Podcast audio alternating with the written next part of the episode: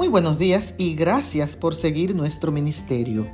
En el Evangelio según San Lucas, el capítulo 10 y el verso 42, leemos, pero una sola cosa es necesaria y María ha escogido la buena parte. Este texto me hace pensar que hay prioridades y que lo que generalmente hacemos con nuestro tiempo nos enseña lo que es importante.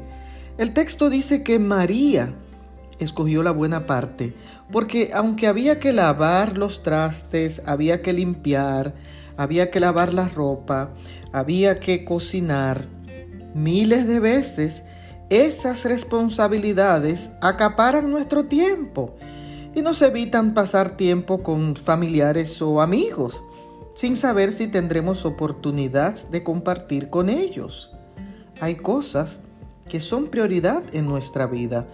Por eso María tomó el tiempo de sentarse a los pies de Jesús y escuchar sus enseñanzas. Que tu prioridad hoy sea escuchar al Maestro. Dios te bendiga.